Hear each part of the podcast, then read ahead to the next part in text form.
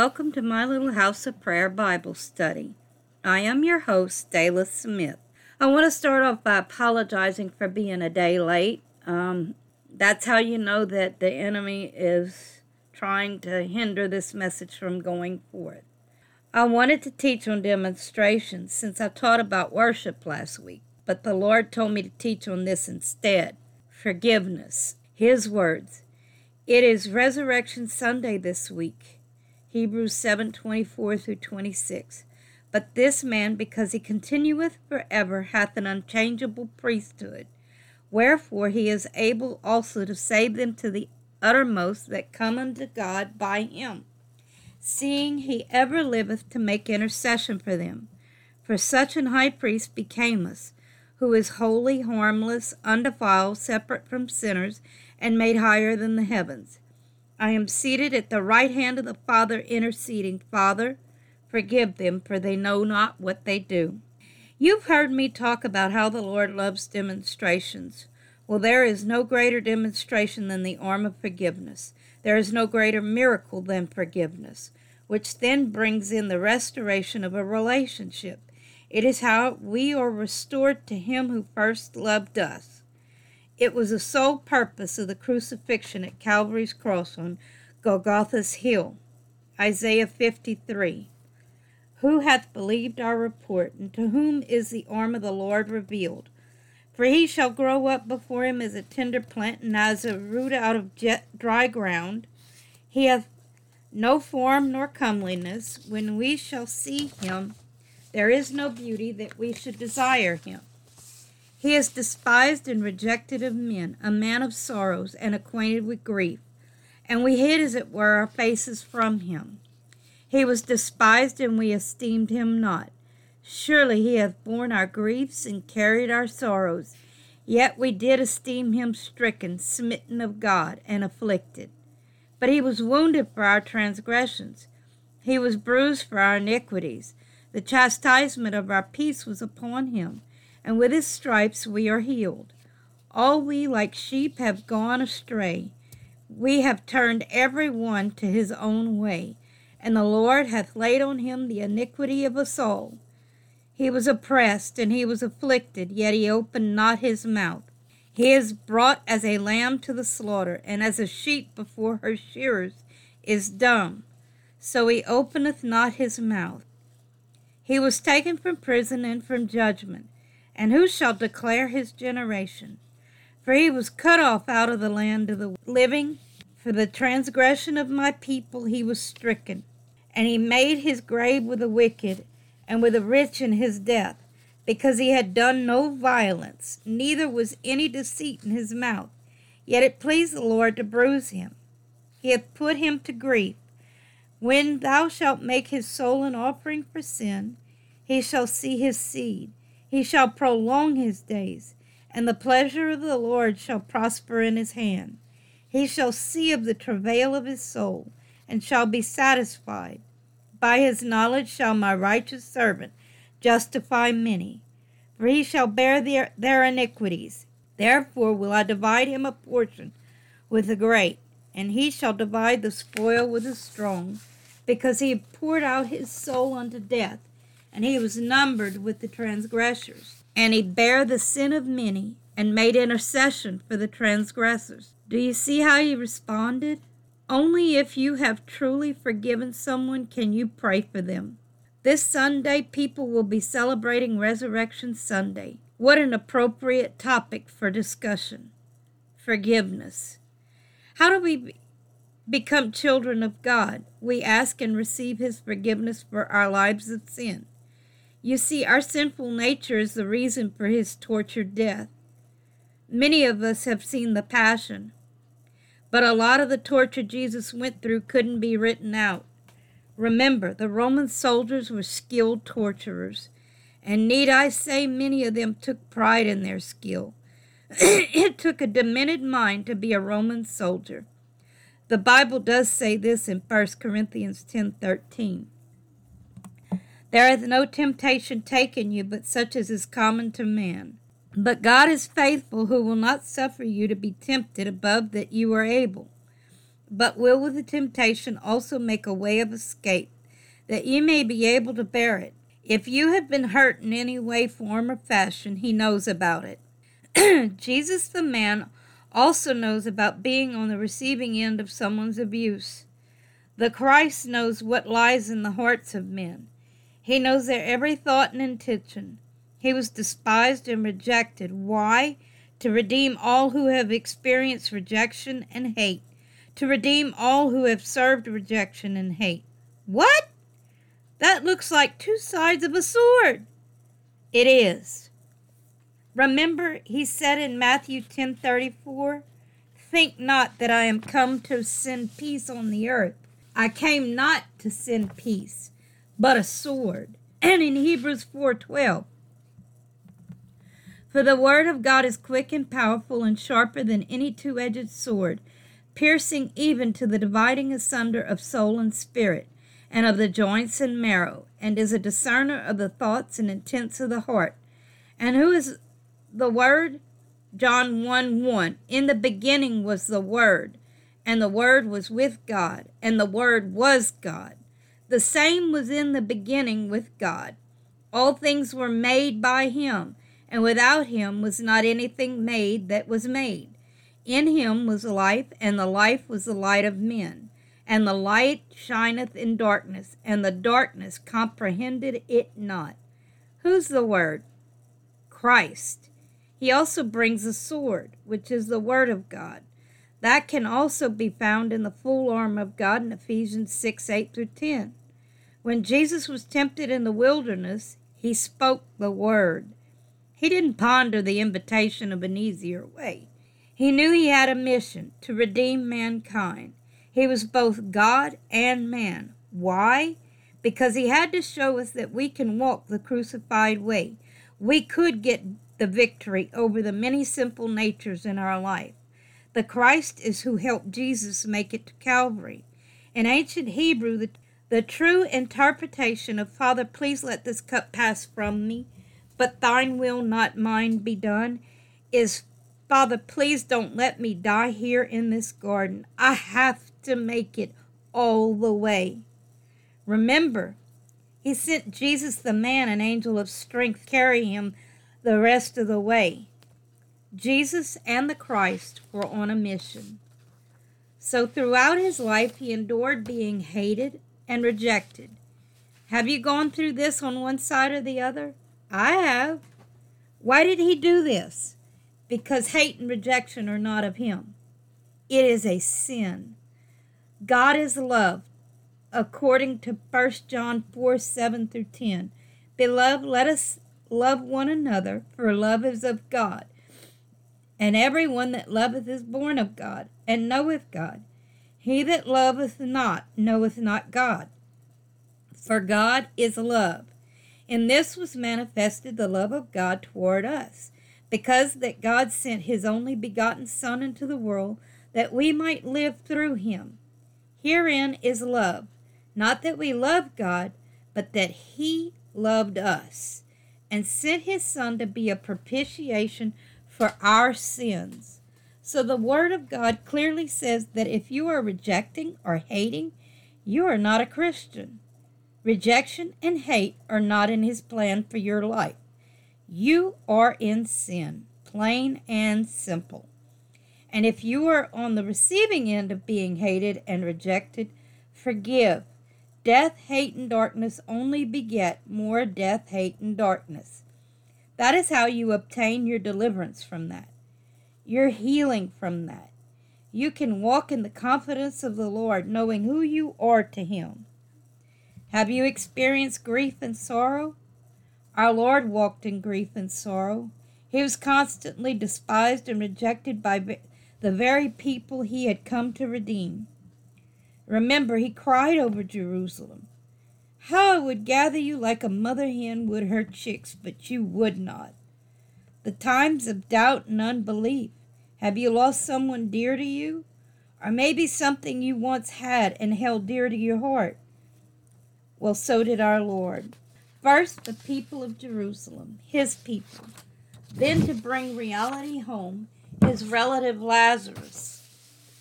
He was close to Lazarus. Jesus the man grieved his loss of someone that was very dear to him. Remember, Martha came and accused him of intentionally procrastinating. If you would have only been here sooner. You know, as a human, that had to have been like a dagger headed straight through his heart. Then at the cross he grieved as his people rejected, mocked, and made fun of him. He forgave them, every one of them, Jerusalem, Martha, and all of mankind. Forgive them, they know not what they do. So if you are being visited by grief and sorrow, go to your Lord and Savior. Take everything to him. He paid the price to heal you, to restore you. He won't remove the memory. That would make it a lie. He does not lie nor repent. What he can and will do is remove the pain of the memory of it. That is what forgiveness pays for. I have had so many painful events in my life, but forgiveness brought healing. I no longer have the pain associated with a memory. What a blessing it is. It frees me up to see people as he sees them. He was wounded for our transgressions. What is the meaning of transgression? Why would he choose this word instead of just saying sin? In Hebrew, according to the Strong's Exhaustive Concordance, transgression is pronounced pesah. It means to break away from just authority, trespass, apostatize, quarrel, offend, rebel, or revolt, to rush upon. When we transgress the law of God, we do all of these things. So he redeemed us from the curse of the law. Does this make the law of no effect? I think not. Quite the opposite. It makes us even more accountable to the law of God. But if we truly repent before him, truly come, become broken before him, there is forgiveness, there is redemption. He was bruised for our iniquities. The same question arises that I asked about transgression. Once again, the Strong's Exhaustive Concordance says it is pronounced in Hebrew, Ewan. It means to watch with jealousy or evil eye, fault, perversity, punishment, or sin. The Roman soldiers were very perverse. It was perverseness in the scribes and Pharisees that accused and had Jesus crucified. They subjected Jesus to the perverseness of the Roman soldiers. There is no telling all that he had to endure behind those prison walls. Any soldier can testify to that. There are things that they cannot unsee. And for our veterans, whether you were the one who was issuing torture or were on the receiving end of it, Jesus paid for it. Forgive it. Just repent. Come truly broken before him. He will forgive, redeem, and heal you. He'll even remove the pain associated with the memory of it. The chastisement of our peace was upon him. One of the definitions of chastisement in the Strong's Exhaustive Concordance is restraint. He was restrained for our peace. Has fear ever overtaken your heart? Have you ever been tormented by fear? Fear is also referred to as a phobia. There are so many phobias. Fear steals the joy of life. Fear or phobia is the opposite of peace. When we are walking afraid, we are not walking in his peace. I am not telling anyone to get off of their meds. Luke was a doctor for a reason, to let people know that the Lord is the God of wisdom. And in his finite wisdom, he gave wisdom to certain men and women to be doctors and nurses. Anyone who works in the medical field, they have been given the gift of God to heal. Not everyone acknowledges this. So back to the subject. If you are walking in fear, there is healing for it. Repent of walking in fear. There is forgiveness and redemption for that. Hallelujah! By his stripes we are healed. This covers a multitude of ailments or illnesses. Every stripe from the cat o' nine tails brought our healing. Let me say this, as a child of God, your body is the temple of the Holy Ghost. And if that is so, then no unholy thing can dwell there. Therefore, every stripe says, sickness, you no longer have a right to that vessel of God. When Jesus went about healing people, it was now, not later. This is also where faith comes in.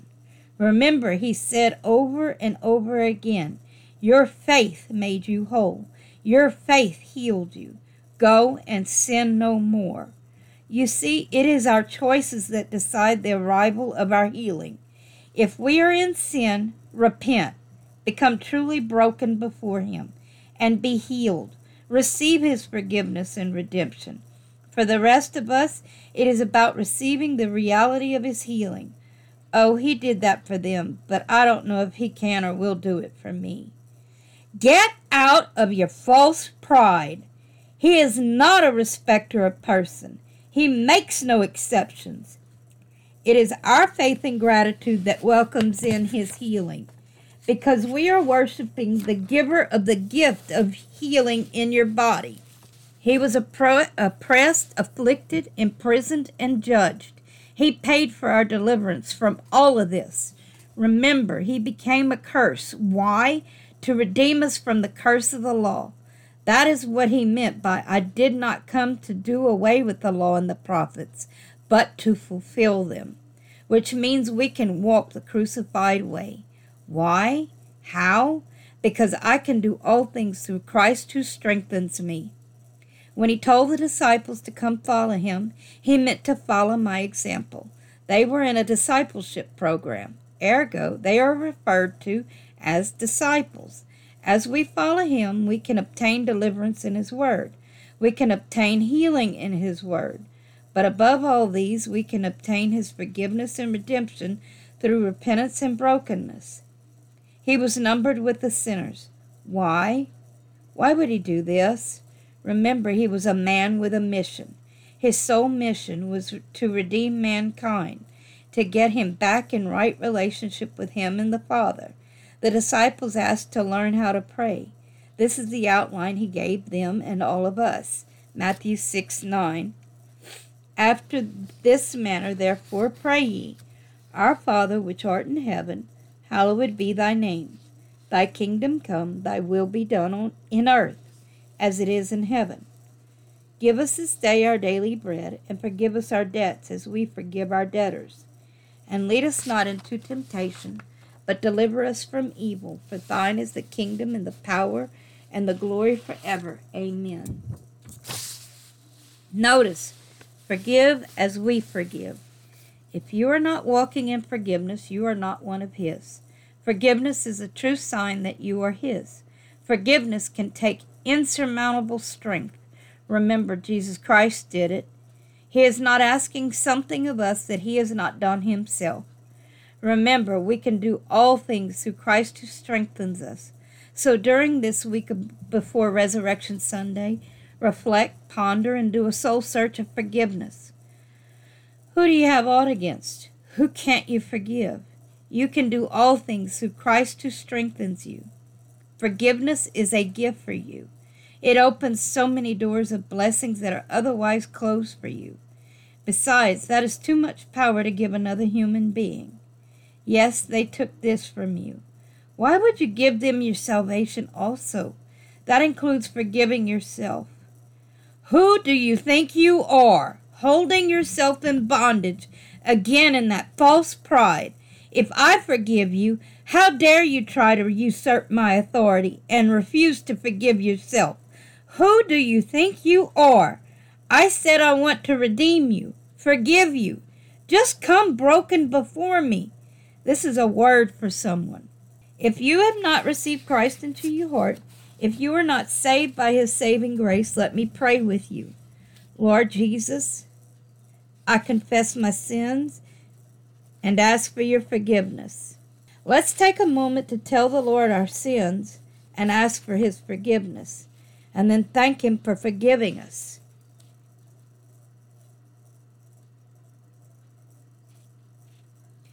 Please come into my heart as my Lord and Savior. Take complete control of my life and help me walk in your footsteps daily by the power of the Holy Spirit. Thank you, Lord, for saving me and for answering my prayer. In Jesus' mighty name, amen. I am so glad you could join me today. May the Lord richly bless you and keep you this Resurrection Sunday. And may you have a very blessed Resurrection Sunday.